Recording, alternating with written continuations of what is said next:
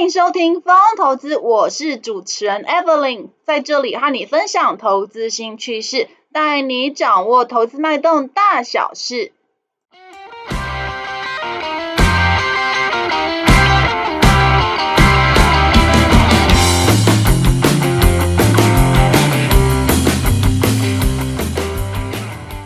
Hello，大家好，欢迎回到风投资。风投资啊，目前在 Apple Podcast、Mr. Boss、Google Podcast、s o n On 等平台都有上架哦。有定时聆听的听众朋友们，谢谢你们的支持。Mr. Boss 播放器啊，最近有开放申请 Podcast 节目的免费推广。Evelyn 啊，希望可以让更多人听见这个节目，触及更多用户哦。因为编辑团队呀，会挑选适合的申请内容做推荐。包括啊，用播放器的推播通知、官方账号动态天文等等。申请啊，条件之一就是啊，在 Mr. Boss 全能播放器 APP 上的节目评分至少四点零颗星才能够申请。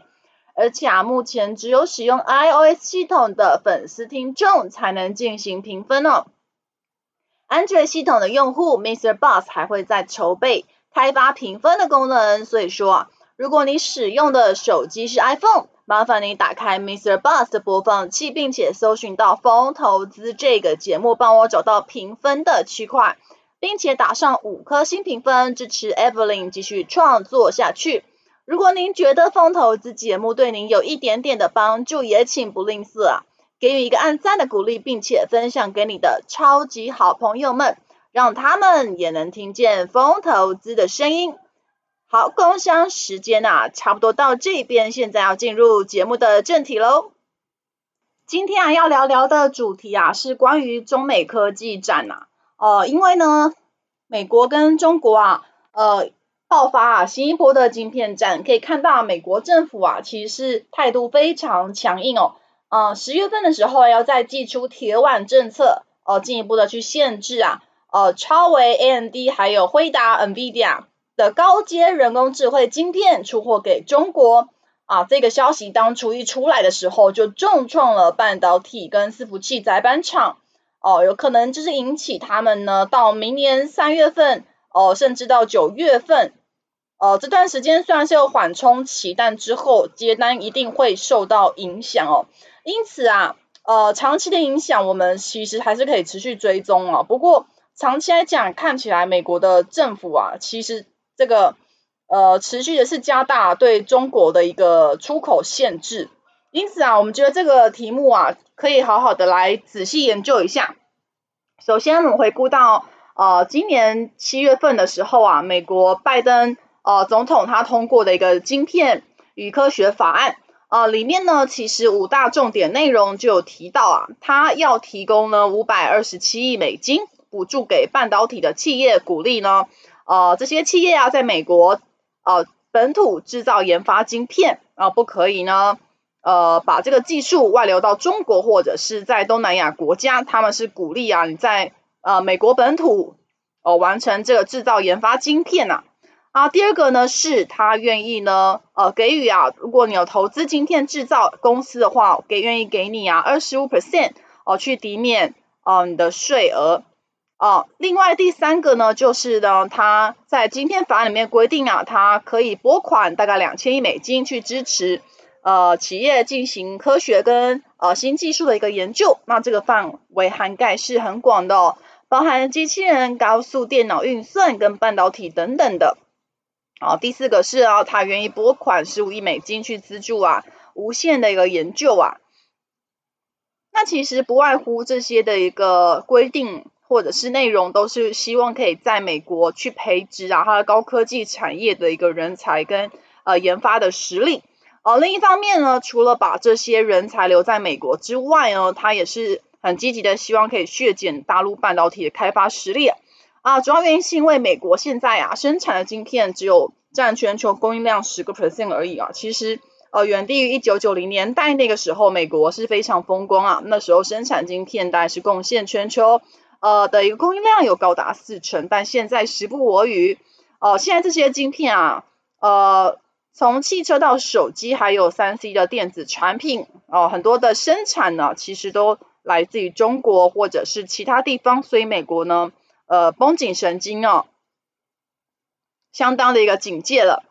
那我们可以看到，八月十五号，美国商务部它更加的加码哦，哦规定说，呃，四项的一个新兴换技术基础的技技术啊，这些都要列入出口的管制哦。十月份的时候啊，更进一步计划，它要限制啊，呃，美国如果要把这个呃高阶人工智慧的晶片销售给大陆的话呢，它是更进一步进行限制的。那在经过这些限制之后，那我们可以看到啊，其实呃会形成什么样的影响呢？因为大陆半导体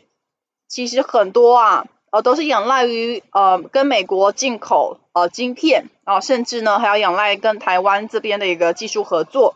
呃，因此啊，我们现在要倒过头来看一下，呃，到底呢在大陆土生土长的半导体呃制造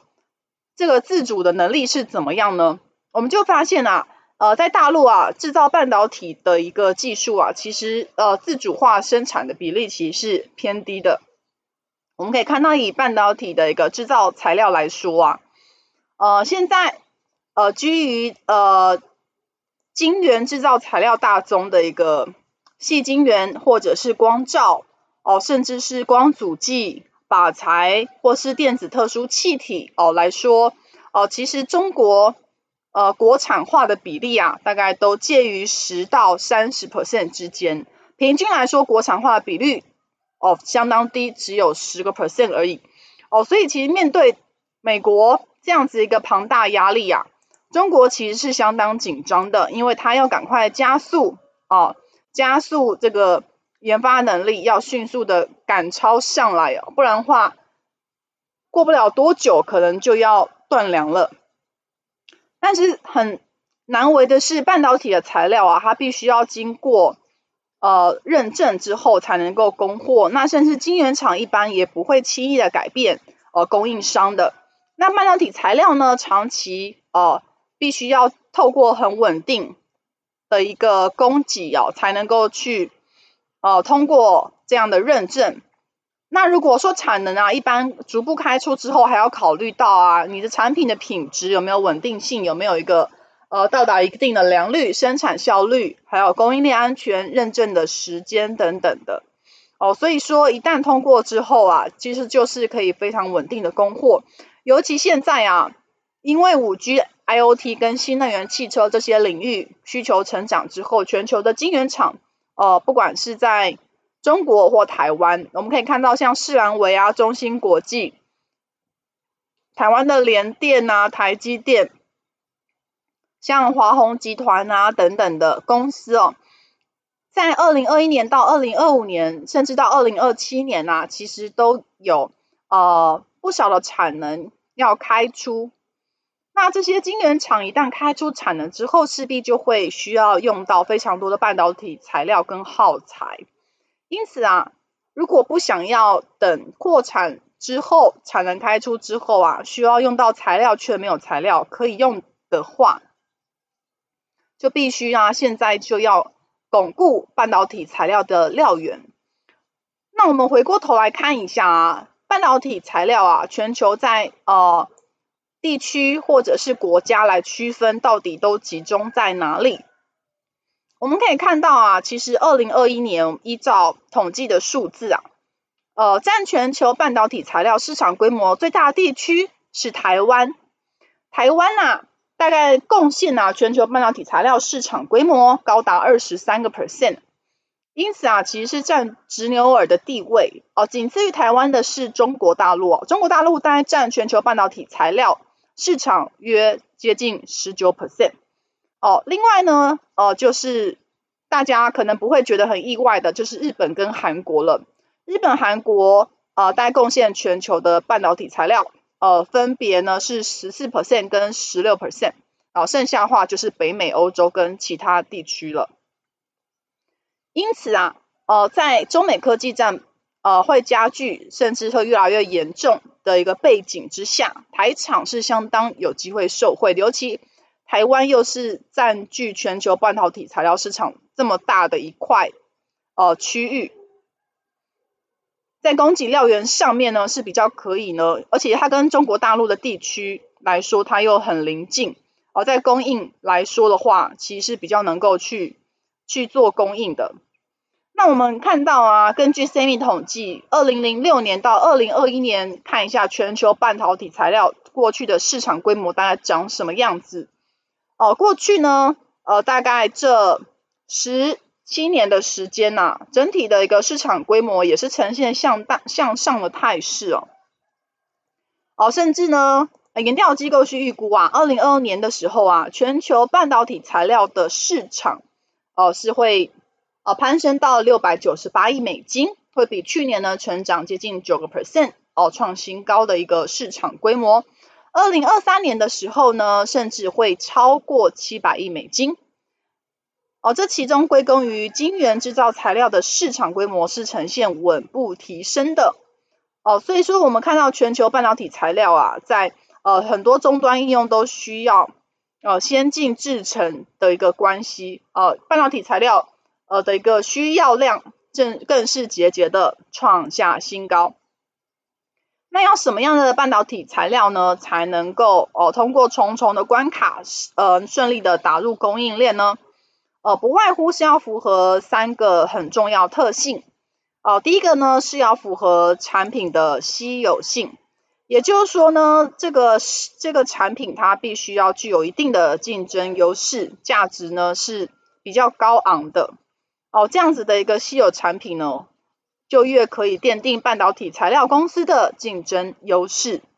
那第二个特性呢，就是产品线要越齐全哦。也就是说，如果你能够供应这个市场越多的品种，哦，越多多样化的产品线的话呢，其实也就更具有呃不可替代性，这个也非常容易想见。第三个特性就是，如果你能够呃，验证通过客户的一个认证进度可以越快的话，哦、相较于竞争对手就越可以呃脱颖而出。因此啊，呃，总结三个特性啊，就是说产品越稀有，呃，产品线越齐全，客户的认证进度越快的话呢，其实就呃更容易奠定这个半导体材料公司的竞争优势。那我们可以看到啊，半导体材料呃基本来说啊，像是细晶圆。呃，不外乎是啊，从六寸、八寸演进到日后主流十二寸。哦，主要要关注的焦点就是十二寸矽晶圆相关的一个材料发展的一个进度了。在电子特殊气体的话，其实有包含非常多的一个气体，像三氧三氟化氮、哦、六氟化钨效气啊、高纯銨这些，哦、都是特殊气体。那比较稀缺的气体呢，它能够放量生产的进度，也就是会是呃非常值得关注的。那另外像是光阻剂，光阻剂啊，也是中国国产化比率相当低的产品。那其实呢，包含 EUV 的光阻剂或是 RF 的光阻剂，哦，这些呢都是进入门槛比较高哦，甚至呢在呃供应商也是在全球寡占的地位哦，所以说。如果呢，呃，能够呢，呃，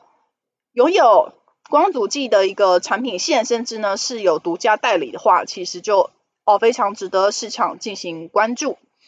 另外还有像是呃靶材啊，像是铜靶、铝靶、钛靶、呃钴靶这些呃电子的一个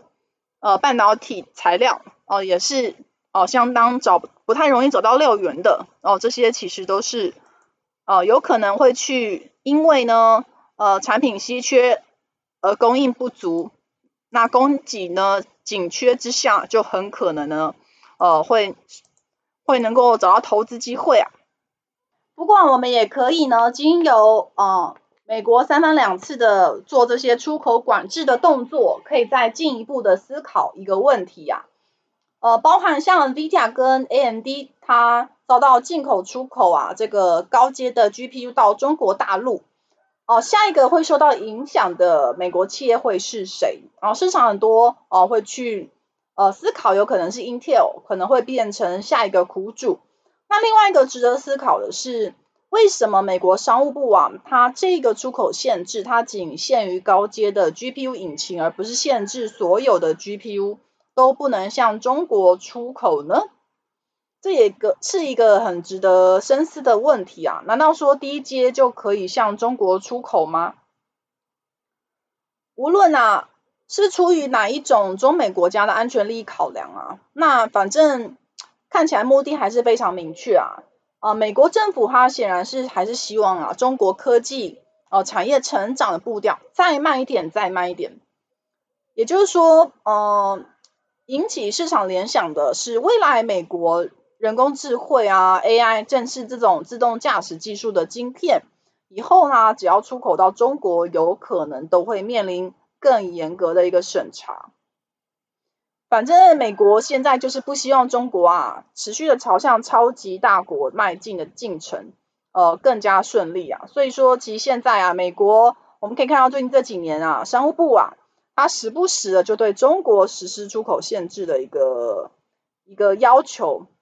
哦，就是说，呃，美国技术有包含美国技术在里面的硬体跟软体啊，或是一些呃其他重要技术，如果要出口到中国的话，通通哦、呃、都要有呃限制，或是通过规范才能够出去。因为啊，势必啊，这个呃从二零一九年到现在，我们可以看到啊。呃，持续不断的在发生，而且呃还有加大限制的一个状况，我们觉得是很值得长期 follow 的一个议题哦。以上是本集啊，中美科技战火越烧越烈，台厂有可能受惠吗的内容哦。风投资陪伴您轻松小透气的时光，透过经验分享跟不同看法，帮助您节省宝贵的时间精力。我是主持人 Evelyn。如有任何问题，请留言跟我们讨论，我们会再回复大家哦。投资一定有风险，创作者以详尽、客观与公正义务，内容、观点分析、意见分享，请斟酌吸收。另外，我有进一个景泰的电商网站，在虾皮卖场都有上架，名字叫做莹丰线上购物，欢迎前往逛逛，卖场链接就在下方。